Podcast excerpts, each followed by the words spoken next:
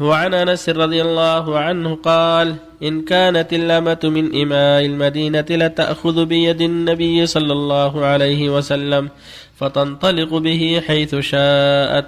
رواه البخاري.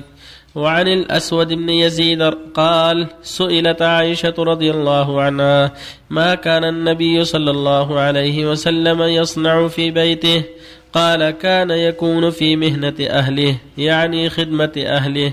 فإذا حضرت الصلاة خرج إلى الصلاة. رواه البخاري. وعن أبي رفاعة تميم بن أسيد رضي الله عنه قال انتهيت إلى رسول الله صلى الله عليه وسلم وهو يخطب. فقلت يا رسول الله رجل غريب جاء يسأل عن دينه لا يدري ما دينه فأقبل علي رسول الله صلى الله عليه وسلم وترك خطبته حتى انتهى إلي فأتي بكرسي فقعد عليه وجعل يعلمني مما علمه الله. ثم أتى خطبته فأتم آخرها. رواه مسلم. بالله التوفيق بسم الله الرحمن الرحيم. الحمد لله. وصلى الله وسلم على رسول الله وعلى آله وأصحابه ومن اهتدى بهداه. أما بعد فهذه الأحاديث الثلاثة كلها تتعلق بالتواضع وخفض الجناح للمؤمنين وأنه ينبغي لولاة الأمور والعلماء وخواص الناس أن يلينوا وأن يتواضعوا وألا يتكبروا. لأن من خلق المؤمن خفض الجناح كما قال تعالى واخفض جناحك للمؤمنين وقال صلى الله عليه وسلم ما تواضع أحد لله إلا رفعه.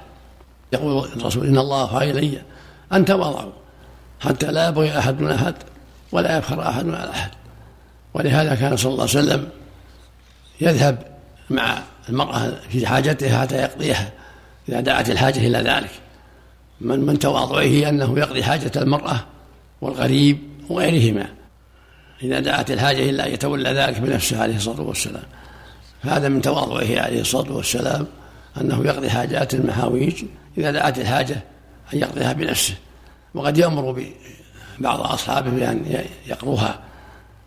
والحاصل أنه كان صلى الله عليه وسلم كان يتواضع في قضاء حاجة الرعية ويحتسب الأجر في ذلك ليتأسى به أصحابه لأن الرسول صلى الله عليه وسلم هو الأسوة. الله يقول لقد كان لكم في رسول الله أسوة حسنة. ومن هذا هذا الجاهل الذي جاء يسأل فنزل صلى الله عليه وسلم من مرة وجلس على كرسي وعلمه ما كان يجهل ثم رجع فأتم خطبته. هذا كله من التواضع في تعليم الناس وإرشاد الناس. ومن ذلك أنه كان في مهنة أهله في بيته لا يتكبر على أهله بل يقضي حاجة أهله.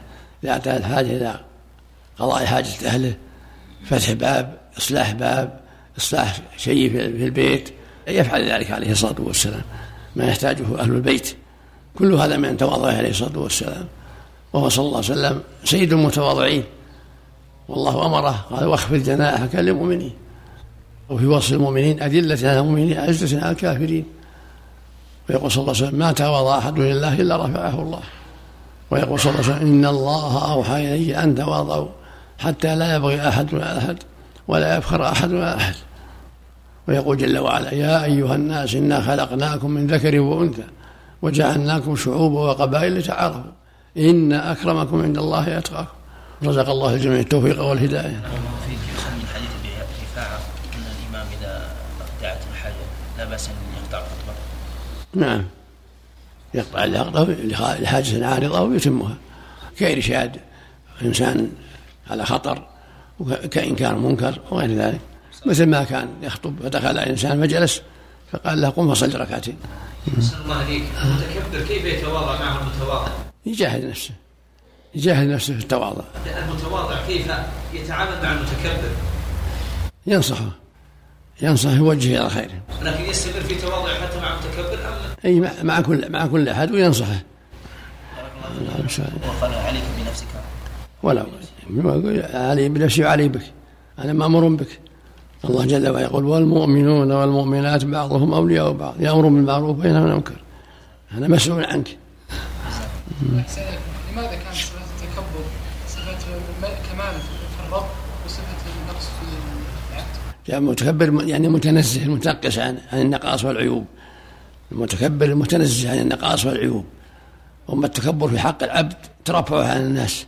يرى الناس دونه وأنهم حقيرون بالنسبة إليه وأنه فوقهم. نعم. الله فيك. ينبغي للمؤمن ان يتواضع واجب نعم. آه الله أقل شيء في الرجعة من الزوج لزوجته دون الإشهاد. الجماع. طيب الله سلمت لو حصل مباشرة أو تقبيل فقط؟ لا الجماع بس. أما الجماع ولا الإشارة والقول؟ القول بشاهدين أو الجماع. لو قبلها هنا وذلك أما القول أما القبلة واللمس ما يكفي. ما يكفي. نعم. رجل فاتته صلاة الظهر وعندما أراد أن يصلي في البيت هل يبدأ بالسنة الراتبة أربعة قبل الصلاة؟ والسنة نعم. لا يصليها قبل. الراتبة قبل أربعة. سواء في البيت ولا في المسجد.